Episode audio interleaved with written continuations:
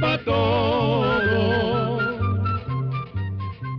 Llegó la escuela. Llegó la escuela. Llegó por radio.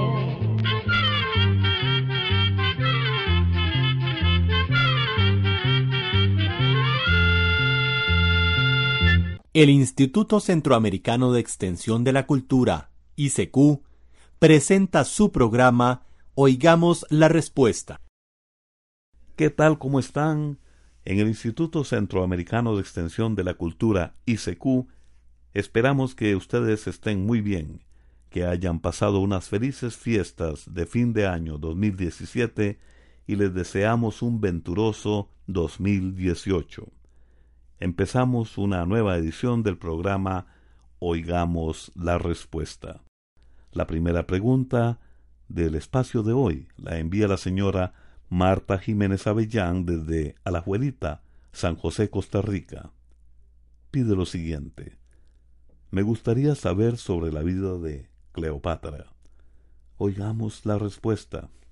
Comenzaremos contándole que en el antiguo Egipto Hubo varias reinas llamadas Cleopatra, pero la más conocida y famosa fue Cleopatra VII, quien nació 69 años antes del nacimiento de Cristo. Cleopatra gobernó Egipto durante 21 años. Al principio compartió el trono con su hermano, pero después su hermano la echó de Egipto y él quedó entonces como único rey. Cuando estaba desterrada en la antigua ciudad de Alejandría, Cleopatra conoció al emperador romano Julio César, quien le ayudó a recobrar el trono de Egipto. Luego la reina viajó a Roma junto con Julio César y el hijo de ellos dos. Pero un tiempo después, cuando Julio César fue asesinado, Cleopatra regresó a Egipto. Después Cleopatra se unió a otro romano famoso, Marco Antonio, con quien se casó y tuvo tres hijos. Los dos vivieron en Egipto durante unos tres años, y en ese tiempo el reino alcanzó un gran esplendor. Pero luego Roma les declaró la guerra y los egipcios fueron vencidos definitivamente. Marco Antonio y Cleopatra decidieron suicidarse antes de caer prisioneros de los romanos. Según la leyenda, cuando Cleopatra tenía treinta y nueve años, se hizo picar por un áspid, que es una serpiente muy venenosa propia de Egipto. Para los egipcios, la serpiente era un animal sagrado y de esa manera Cleopatra podría entrar al reino de los dioses. Esta leyenda se acepta como un hecho pero no hay forma de saber si exactamente fue así como ocurrió. La vida de Cleopatra ha servido de inspiración para muchos escritores, así como también para la creación de obras de teatro y varias películas, pero en realidad es que no se han podido saber muchas cosas de su existencia, como por ejemplo, quién fue el gran amor de su vida, pues ella no dejó nada escrito como para podernos guiar.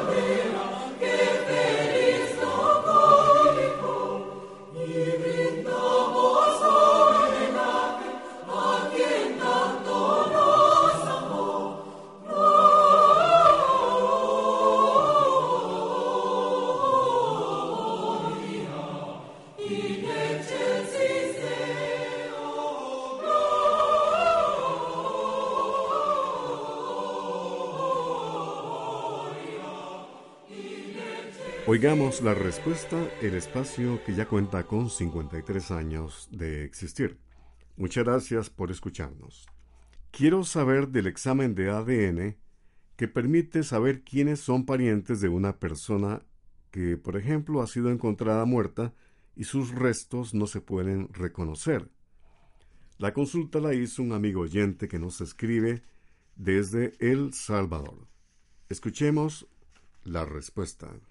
Para responder su pregunta veamos primero qué es el ADN.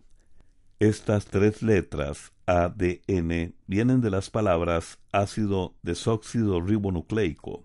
Estas son sustancias que se encuentran en unas partes de la célula llamadas cromosomas. Dentro de los cromosomas hay genes, que son los encargados de almacenar la información de todas las características físicas que se heredan de padres a hijos, como por ejemplo el color de los ojos y el pelo, la estatura y también otras.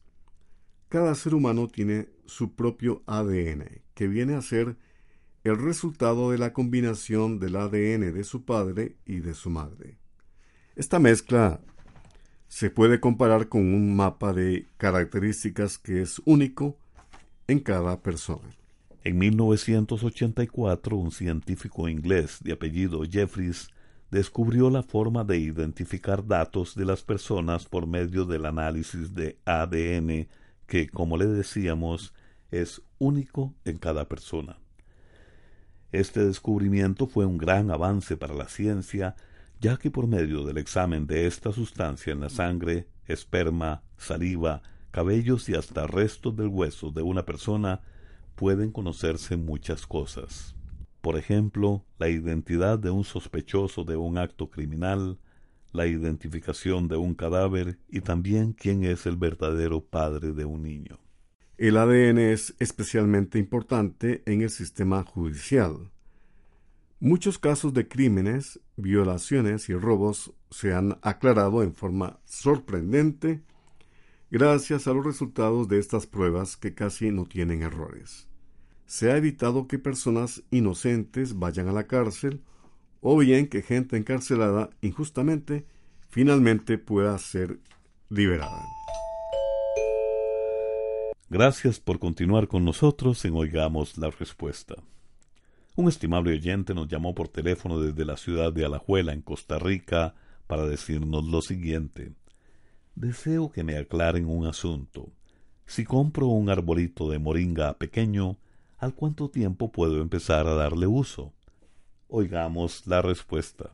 La moringa es un árbol de crecimiento muy rápido, que ha llegado a ser muy conocido en nuestras tierras porque sus hojas son muy nutritivas y supuestamente tienen muchas propiedades medicinales. Como es un árbol de crecimiento muy rápido, aproximadamente a los tres meses de sembrado o cuando el arbolito mida como un metro de altura, ya se puede empezar a cosechar. Las hojas de moringa se pueden comer crudas o zancochadas y también se pueden poner a secar para agregarlas a las comidas y que así resulten más alimenticias. También se pueden usar para alimentar gallinas, conejos, cabras, cerdos y ganado.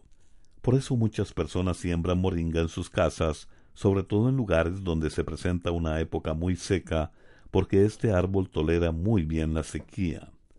La moringa se da desde el nivel del mar hasta los mil cien metros de altura y se da mejor en lugares de clima seco. La moringa se puede sembrar en todos los suelos, aunque prefiere los suelos arenosos, donde el agua no se quede emposada, porque no soporta el encharcamiento. La primera vez que la vaya a cosechar, puede cortar las ramas de los lados, eliminando las hojas amarillentas y aprovechando las verdes, pero debe dejar al menos tres ramas de las de arriba para que el árbol siga creciendo. Además, para que resulte más fácil cosechar, recomienda mantener el árbol de moringa podado como a unos dos metros de altura. La poda constante favorece la aparición de brotes nuevos y evita que el árbol se haga muy alto, porque si no se poda puede llegar a medir hasta 10 metros de altura.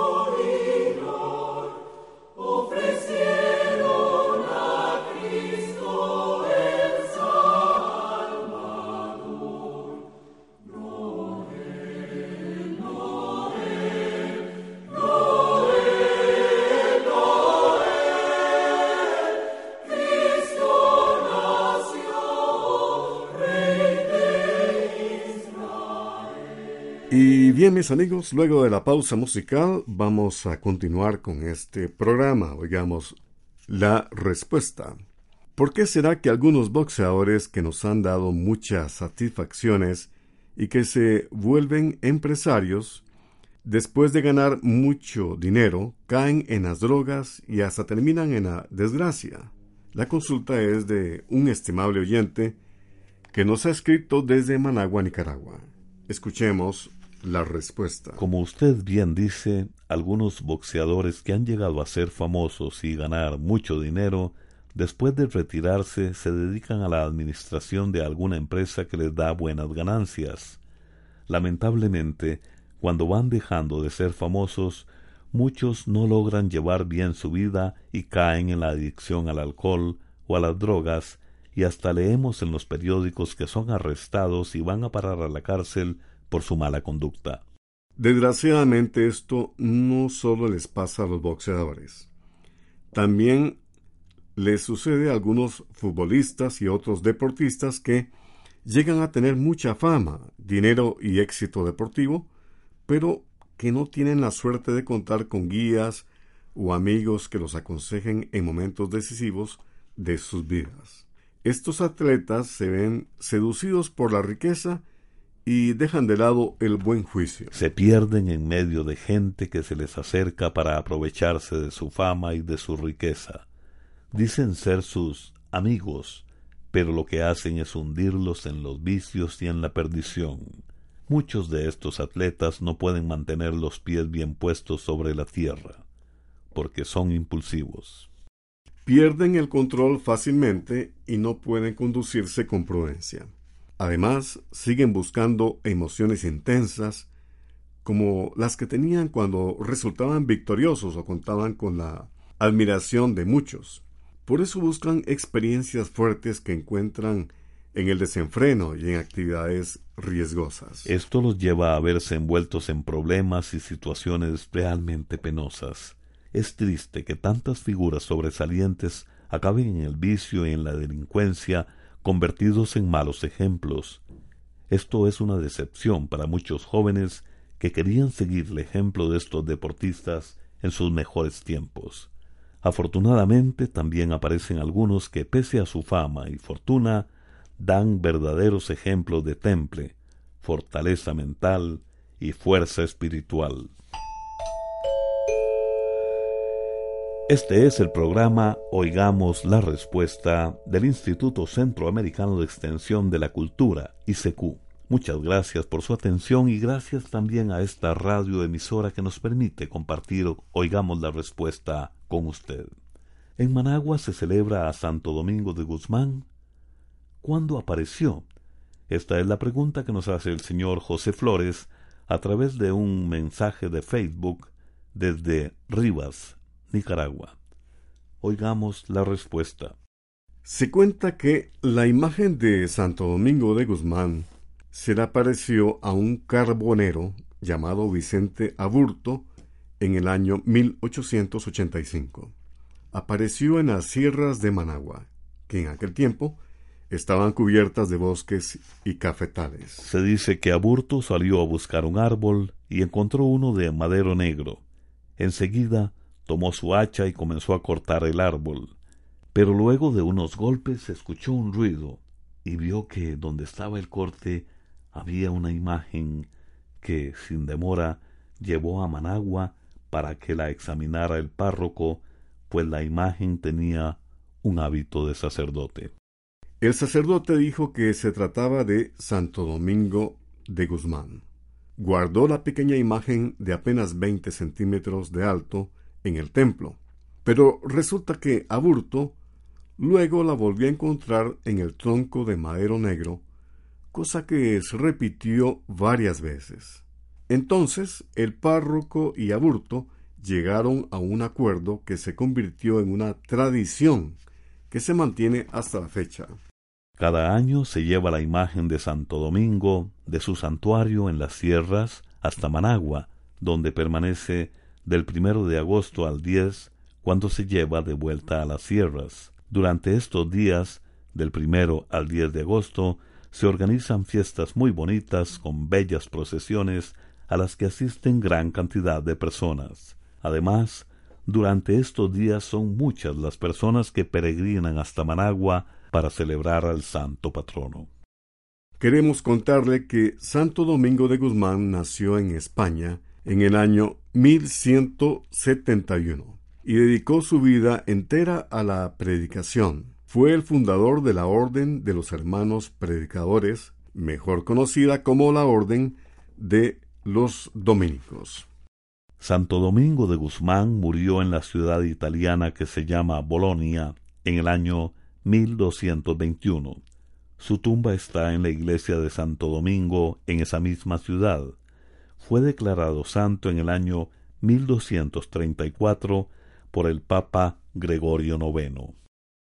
Santo Domingo de Guzmán fue la persona que más ayudó en su tiempo a la formación y a la propagación del grupo de oraciones conocido como el Santo Rosario.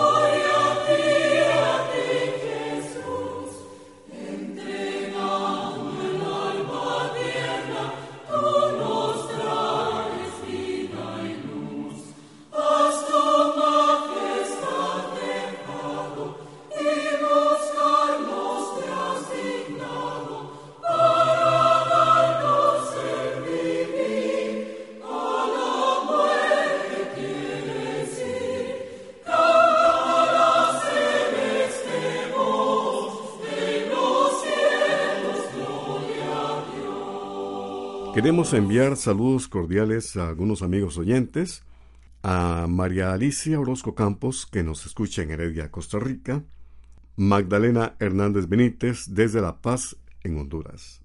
También para Adonis Jacobo Pascuas López, en Managua, Nicaragua. Desde este día nos escucha Orlando Rodríguez, que también saludamos, a María Delgado en Panamá y en Jutiapa, Guatemala, a José Rosales. Muchas gracias por escucharnos. Le estamos transmitiendo el programa Oigamos la Respuesta. Muchas gracias amigos por contar con su sintonía. El señor José Naranjo Naranjo nos llama por teléfono desde Pérez Celedón, en Costa Rica, y nos pregunta, ¿cuántos años tiene el ser humano de existir? Escuchemos la respuesta. Vamos a contarle que se estima que el ser humano tiene unos 195 mil años de existir. Esto se sabe gracias al estudio de distintos fósiles que son restos de animales que vivieron hace millones de años y que se han encontrado en diferentes partes del mundo. Estudiando estos restos, se ha llegado a saber que desde hace unos dos millones de años existieron unos seres muy parecidos a los actuales humanos, y que eran capaces de andar en dos pies y de construir herramientas sencillas. Los científicos les pusieron el nombre de homínidos, porque son nuestros más lejanos antecesores. Por la forma de los huesos, sobre todo los huesos del cráneo, se puede tener una idea de cómo era ese animal en vida. Hoy día, con distinta tecnología, se pueden hacer modelos de cómo era la forma de su cuerpo y de sus ojos, su manera de andar y muchos detalles más. Por eso, en muchos libros aparecen dibujos de animales que desaparecieron hace miles y miles de años. Con el tiempo, estos seres se fueron desarrollando aún más, y gracias a los fósiles que se han encontrado, los científicos han podido reconstruir, aunque sea un poco, la historia de la evolución del ser humano. Así, se sabe que hace unos 195 mil años, una especie nueva caminaba sobre las tierras del continente de África. Se trataba del ser humano al que los científicos le han puesto el nombre de Homo sapiens, que significa hombre sabio. Dicho esto, nosotros pertenecemos a la especie de los Homo sapiens y nos diferenciamos de los antepasados que vivieron millones de años atrás porque tenemos la capacidad de inventar, aprender, comunicarnos, escribir, resolver cálculos y muchísimas otras habilidades que nuestros antepasados no tenían o tenían en menor grado. Programa de Control 2 y empezó el partido. Hoy con un estadio abarrotado. El Deportivo San Miguel en busca de una nueva victoria y otra gran faena de su goleador, Ricardo Galindo.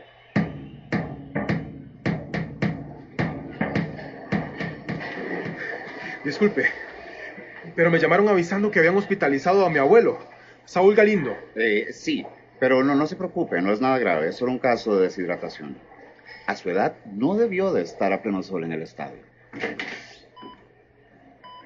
Abuelo. ¡Qué buen partido! ¿Y vos fuiste el goleador? Abuelo, ¿cómo que vos andabas en el estadio? Ya vas a empezar. ¿Cómo querés que no empiece si me doy cuenta que vos vas al estadio sin mi permiso? ¿Permiso? Ni que yo tuviera cuatro años. Si me hubieras avisado, te consigo unas entradas. ¿Avisarte para qué? Nunca respondes a mis llamadas. Nunca vas a esa cárcel donde me metiste. Mm, es uno de los asilos más caros. ¿Vos crees que eso te da derecho a no visitarme? Por eso fui al estadio, para ver si te veía. soy un hombre muy ocupado. Disculpe, don Ricardo, pero podría acompañarme afuera. Voy a ir a hablar con el doctor. Y cuando regrese, te cambias y nos vamos de nuevo para el asilo.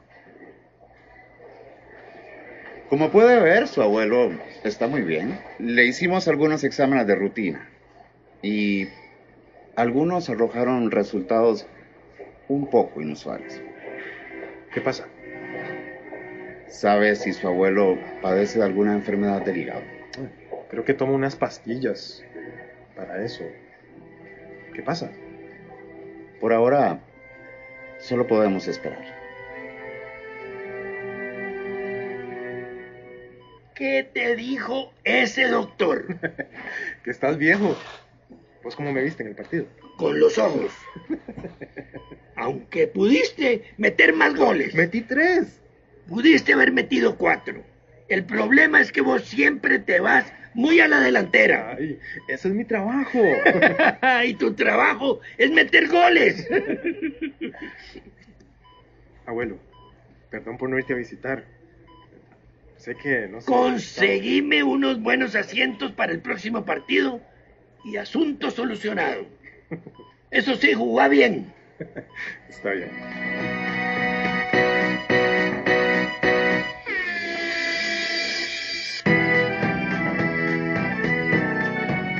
La Fundación Justicia y Género presentó Metele un gol al machismo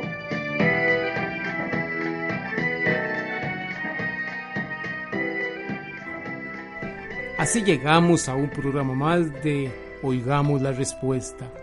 Pero le esperamos mañana, si Dios quiere, aquí por esta su emisora y a la misma hora. Mándenos sus preguntas al apartado 2948-1000 San José, Costa Rica. También nos puede llamar a los teléfonos 22 25 52 38 o 22 25 53 38 o mándenos un fax al 22 25 22 27. También le damos el correo electrónico isq.org.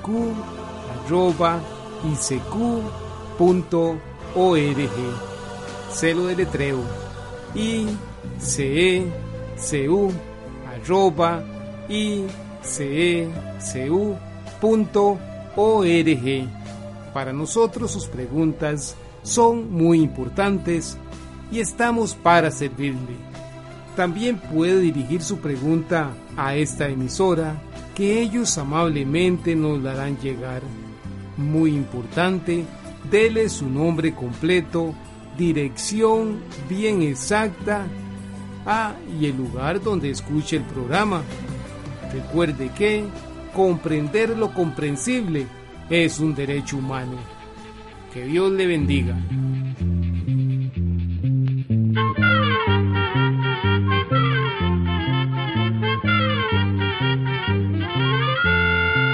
Llegó el momento de despedirnos. Va a la escuela, se va cantando